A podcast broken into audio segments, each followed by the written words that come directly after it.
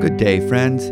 It's November 15th, and this is the One Year Bible Tour Guide podcast, where each day we read successive portions of the Old and New Testaments, making our way through the entire Bible, the full counsel of God, in 365 days. As we will be reminded today, Jesus said, Heaven and earth shall pass away, but his word will never pass away. Therefore, it is eternally relevant. My name is David MacAdam, pastor and Bible teacher in Concord, Massachusetts. Today we are in the book of Ezekiel as he is in the midst of delivering some hard words to the nation of Egypt, which he predicts will be conquered by the Babylonians, and Pharaoh of Egypt will be slain. This reminds us of the fleeting glories of this world's kingdoms, and the need to seek first the kingdom of God, whose glory never fades. These messages serve as a warning to the Jewish exiles in Babylon to not idolize the surrounding nations, but to turn to the Lord, their covenant keeping God, and stay true to Him. So let's pick up our reading in the book of Ezekiel in chapter 31, and we will read through to the end of chapter 32. Pharaoh to be slain. Ezekiel chapter 31. In the eleventh year, in the third month, on the first day of the month, the word of the Lord came to me. Son of man, say to Pharaoh, king of Egypt, and to his multitude, Whom are you like in your greatness?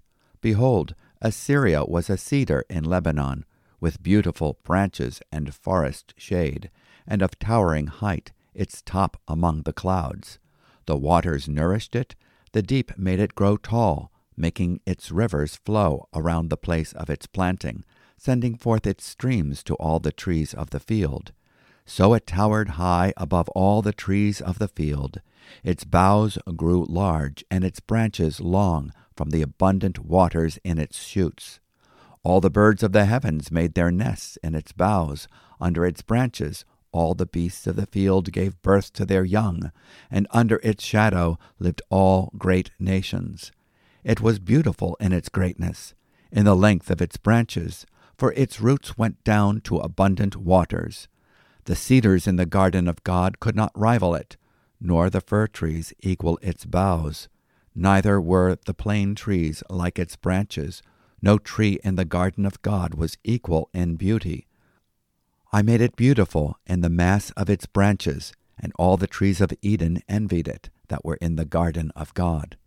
Therefore, thus says the Lord God, because it towered high and set its top among the clouds, and its heart was proud of its height, I will give it into the hand of a mighty one of the nations.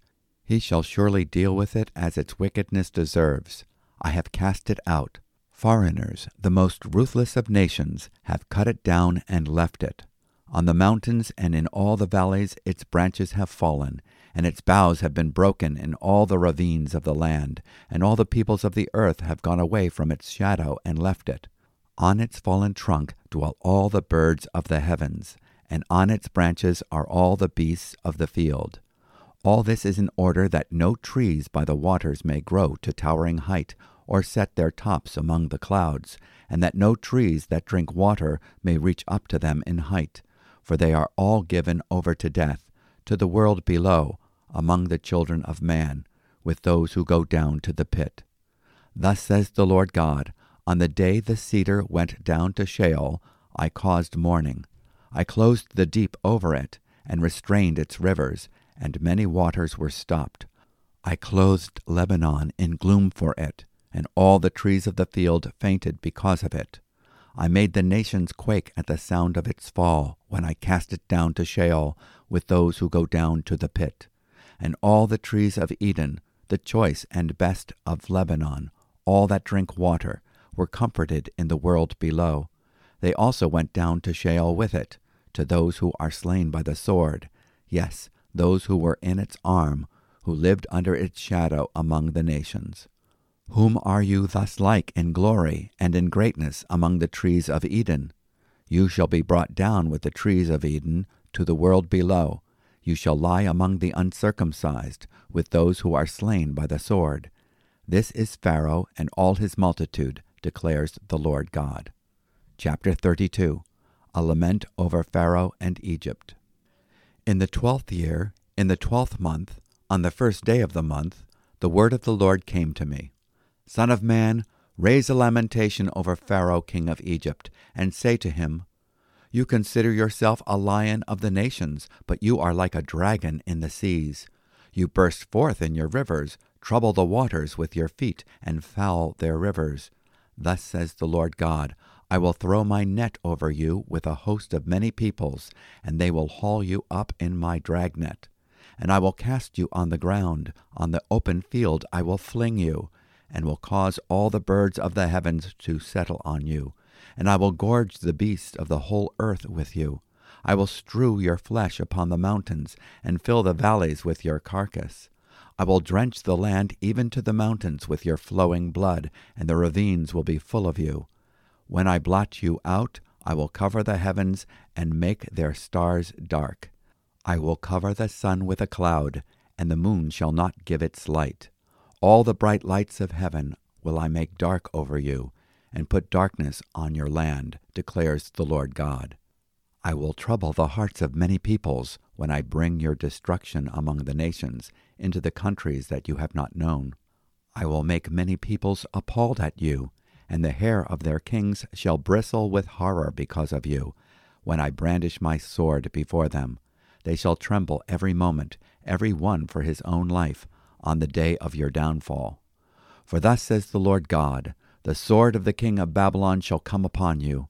I will cause your multitude to fall by the swords of mighty ones, all of them most ruthless of nations.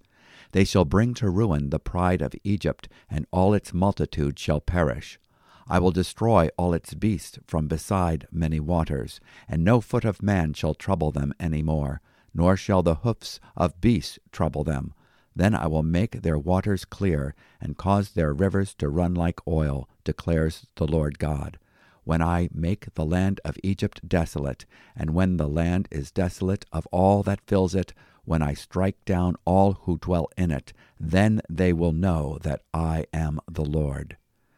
This is a lamentation that shall be chanted. The daughters of the nations shall chant it.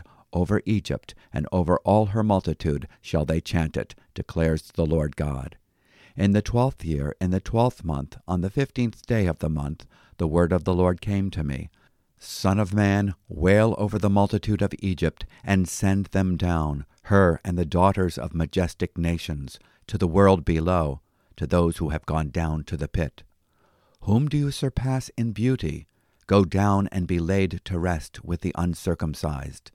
They shall fall amid those who are slain by the sword. Egypt is delivered to the sword. Drag her away, and all her multitudes. The mighty chiefs shall speak of them, with their helpers, out of the midst of Sheol. They have come down, they lie still, the uncircumcised, slain by the sword.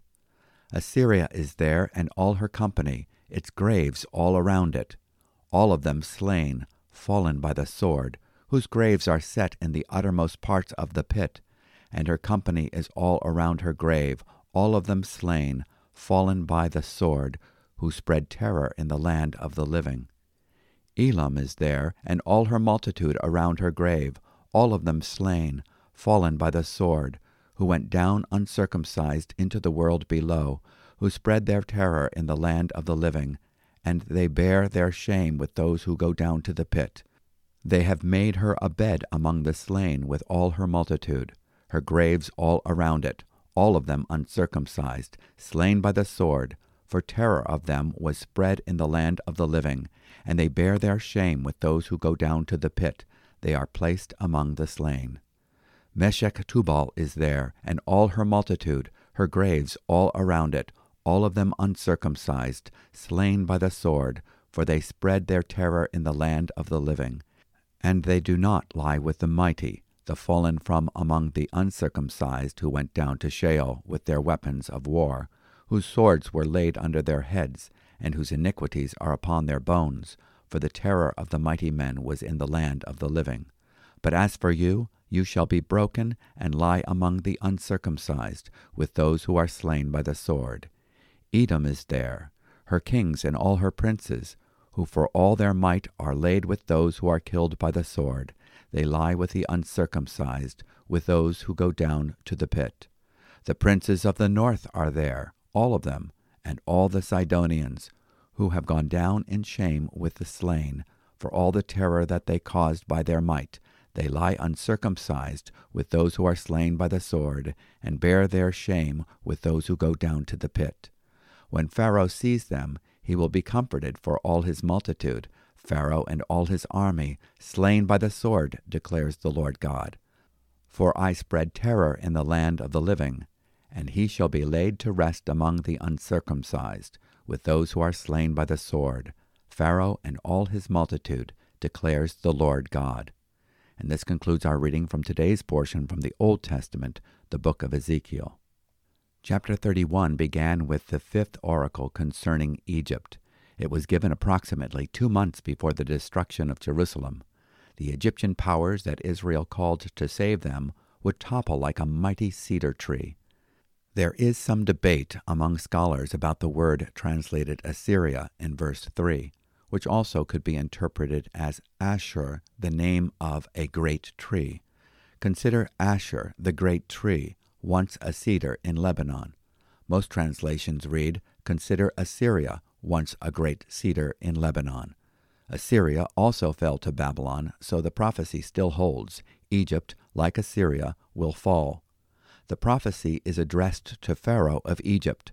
The nations that had been brought under the great shadow of the Egyptian empire and were dependent upon it will be affected by its fall, as were those nations of the Assyrian empire. The fall of the mighty is a reminder of the shortness and vulnerability of human life. Egypt was Israel's false hope. What are you putting your hope in? Are you putting your hope in what will eventually be toppled? Is your source of trust accommodating perversion and pride? Are you trusting this corrupt world system? Or are you placing your trust in the unshakable foundation of God's Word? Don't forget what Jesus said Heaven and earth shall pass away, but my words shall not pass away. Matthew chapter 24, verse 35. The prophetic lament over Pharaoh, king of Egypt, is not pretty. He and the people of Egypt would meet a violent end in a foreign land. Ezekiel chapter 32, verses 2 and 3 read, Son of man, take up a lamentation over Pharaoh, king of Egypt, and say to him, You compared yourself to a young lion of the nations, yet you are like the monster in the seas and you burst forth in your rivers, and muddied the waters with your feet, and fouled their rivers. Thus says the Lord God Now I will spread my net over you with a company of many peoples, and they shall lift you up in my net. And then in verse 15 we read, When I make the land of Egypt desolation, and the land is destitute of that which filled it, when I smite all those who live in it, then they shall know that I am the Lord. This chapter closes with the final prophecy against Egypt, dated April 1st, 585 BC. It reviews the previous falls of other political powers and concludes that Egypt will join them in the pit. In the twelfth year, on the fifteenth of the month, the word of the Lord came to me, saying, Son of man, wail for the hordes of Egypt, and bring it down, her and the daughters of the powerful nations, to the nether world, with those who go down to the pit. The Egyptian pharaohs had a preoccupation with the afterlife. Many of the pyramids were built to ensure their comforts in the next life.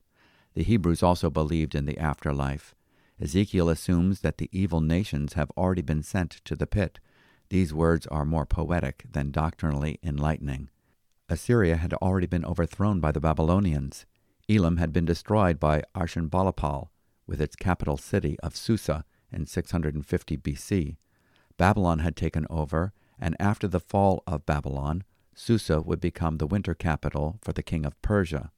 Meshech and Tubal were older nations in Asia Minor who were also in the pit. In chapters 38 and 39, they are seen as allies of Gog and part of its confederacy, which will be judged by God for fighting against Israel. Now let's go to today's reading in the New Testament, Hebrews chapter 12, verses 14 through 29.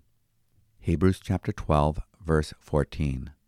Strive for peace with everyone, and for the holiness without which no one will see the Lord.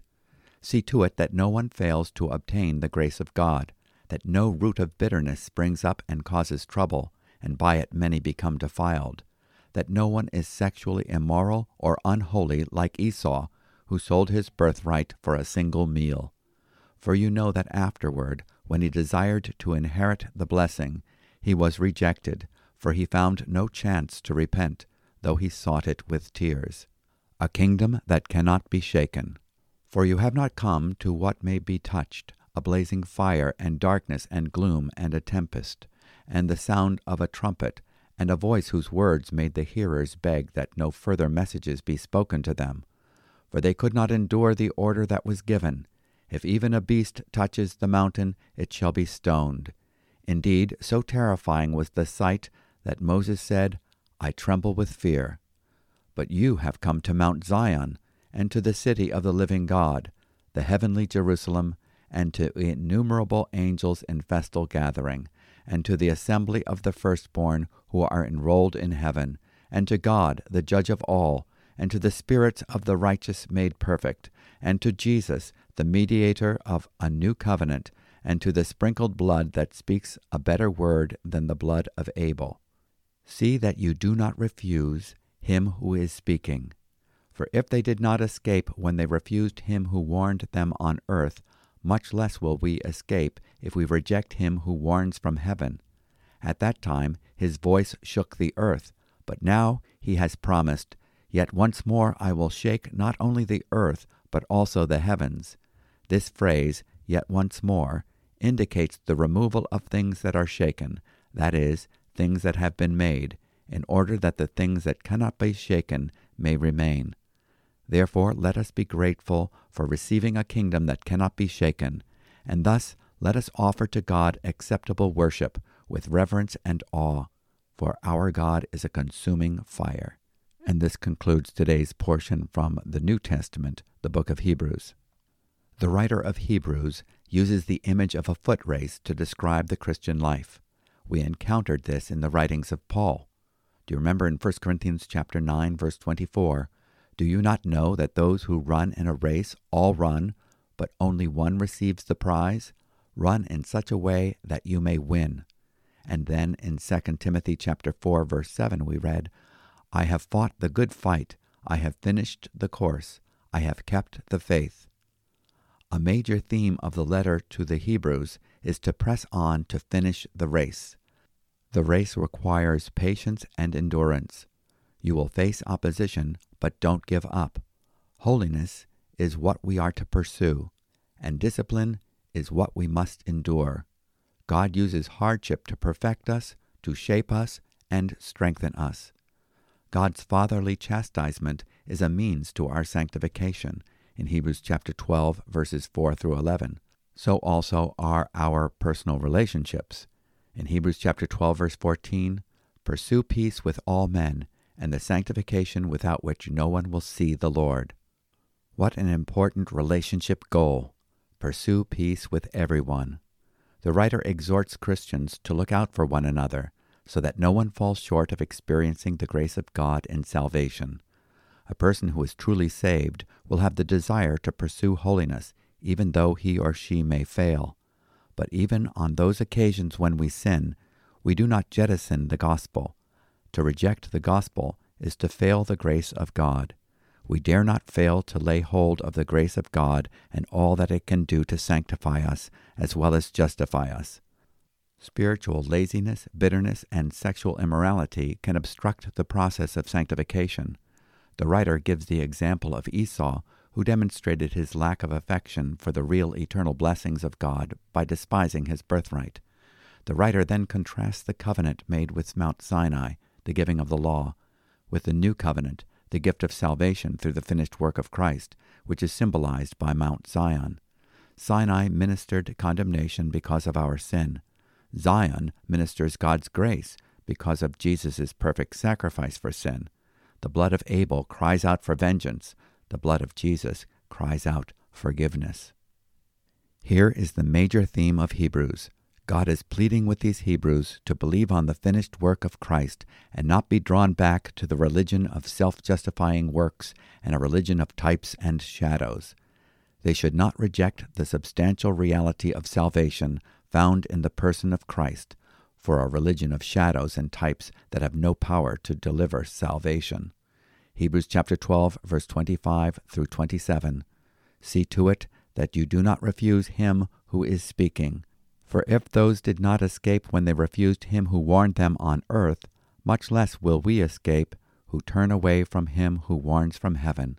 Therefore, since we receive a kingdom which cannot be shaken, let us show gratitude by which we may offer to God an acceptable service with reverence and awe, for our God is a consuming fire.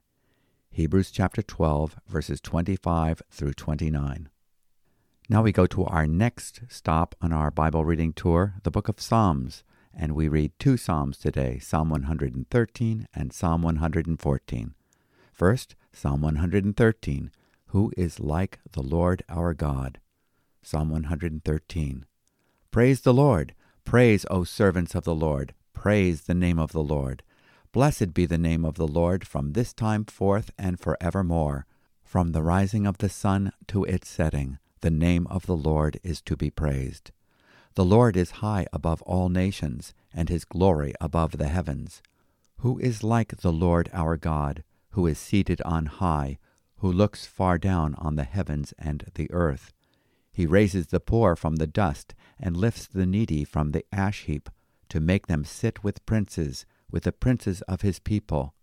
He gives the barren woman a home, making her the joyous mother of children. Praise the Lord. Let's take a few moments to reflect upon this first psalm. All day long, the name of the Lord is to be praised. The psalm rejoices in God's supremacy and his grace Blessed be the name of the Lord from this time forth and forever. From the rising of the sun to its setting, the name of the Lord is to be praised. Psalm 113, verses 2 and 3. He is incomparable in his person and work. His supremacy is illustrated by the fact that he must humble himself to look upon an angel, who humbles himself to behold things that are in heaven and in the earth. Psalm 113, verse 6 grace. He does for us what we could not do for ourselves. This is the story of Sarai and Hannah. It is also the story of every believer, for we were barren of any possibility of saving ourselves. He makes the barren woman abide in the house as a joyful mother of children. Praise the Lord. Psalm 113, verse 9. Psalm 114. Tremble at the presence of the Lord. When Israel went out from Egypt, the house of Jacob from a people of strange language, Judah became his sanctuary, Israel his dominion. The sea looked and fled, Jordan turned back, the mountains skipped like rams, the hills like lambs. What ails you, O sea, that you flee? O Jordan, that you turn back? O mountains, that you skip like rams? O hills, like lambs? Tremble, O earth, at the presence of the Lord, at the presence of the God of Jacob, who turns the rock into a pool of water, the flint into a spring of water. In this psalm, we see that the Lord wonderfully identified with his people in the exodus from Egypt. He called his migrant people who wandered through the wilderness his sanctuary and his dominion. God is with us. Judah and Israel refer to one nation, though they are still divided at this time. Warren Wiersbe divides Psalm 114 into three parts. The themes of the verses are number one, God is for us, in verse 1. Number two, God is with us, in verse 2a. God provided a dwelling place and chose to live among us. Number three, God is over us. He is sovereign, and he will bring his promises to pass, in verses 2 and 3. Judah became his sanctuary, Israel his dominion. Number four, God is before us, in verses 3 through 8.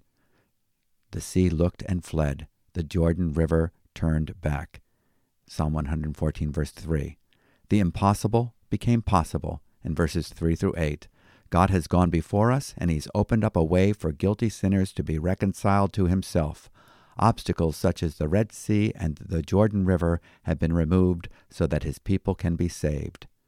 Now let's go to our final stop in our Bible reading tour to the book of Proverbs, chapter 27, verses 18 through 20. Whoever tends a fig tree will eat its fruit, and he who guards his master will be honored. As in water, face reflects face, so the heart of a man reflects the man. Sheol and Abaddon are never satisfied, and never satisfied are the eyes of man. Proverbs chapter 17 verse 18 reminds us that diligent care will be rewarded. Verse 19 reminds us that the true nature of man cannot be seen at face value. God knows a man by his heart's inclinations, motives, and desires. Verse 20 speaks of the nature of fallen man as never being satisfied. Now let's pray together in the light of God's Word. Lord, your name is to be praised from the rising of the sun to its going down. We affirm the truth that because of the reconciling work of your Son, you are for us, with us, over us, and go before us. Our heart's desire is to know you more and run the race that has been set before us. We thank you for all that you use to make us more like Jesus. We ask that we would have the grace to pursue holiness and peace with others. In Jesus' name, Amen.